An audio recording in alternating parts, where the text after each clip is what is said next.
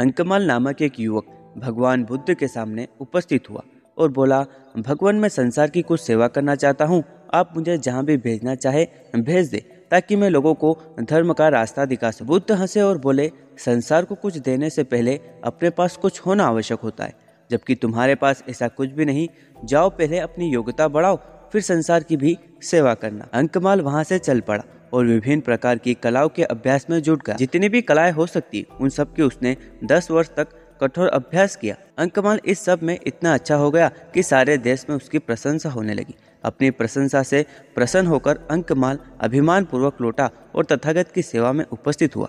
अपनी योग्यता का बखान करते हुए उसने कहा, भगवान, अब मैं चौसठ कलाओं का ज्ञाता हूँ और अब मैं संसार के प्रत्येक व्यक्ति को कुछ न कुछ सिखा सकता हूँ। भगवान बुद्ध मुस्कुराए और बोले, अभी तो तुम कलाएँ सीख कर आए हो।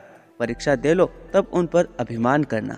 अगले दिन भगवान बुद्ध एक साधारण व्यक्ति का वेश बदलकर अंकमाल के पास गए और उसे अकारण खरी खोटी सुनाने लगे। अंकमाल क्रोधित होकर मारने दौड़े तो बुद्ध वहाँ से मुस्कुराते हुए वापस लौट गए। उसी दिन दो बुद्ध श्रमण वेश बदलकर अंकमाल के समीप जाकर बोले, आपको सम्राट हर्ष ने मंत्री पद देने की इच्छा व्यक्त की। क्या आप उसे स्वीकार करेंगे? अंकमाल को लोभ आ गया उसने कहा हाँ क्यों नहीं? अभी चलो। दोनों श्रमण भी मुस्कुरा दिए और चुपचाप वहाँ से चले गए। अंकमाल हैरान था, आखिर बात क्या है? सायकाल अंकमाल को बुद्ध देव ने पुनः बुलाया और पूछा वश क्या तुमने क्रोध, काम और लोभ पर विजय की विद्या भी सीखी है? अंकमाल को दिन भर की सब घटनाएँ याद आ गई। उसने लज्जा से अपना सिर झुका लिया और उस दिन से आत्मजय की साधना में मग्न हो गया।